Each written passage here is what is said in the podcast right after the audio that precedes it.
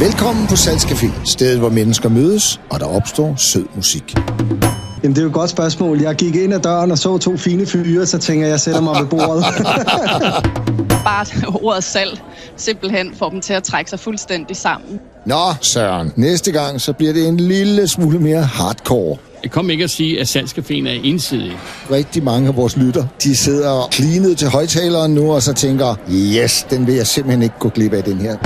Ringe til folk og sige, at deres kæreste eller deres kone eller deres mand egentlig ikke er så kønne, som de kunne have været. Du burde finde en anden kone kæreste.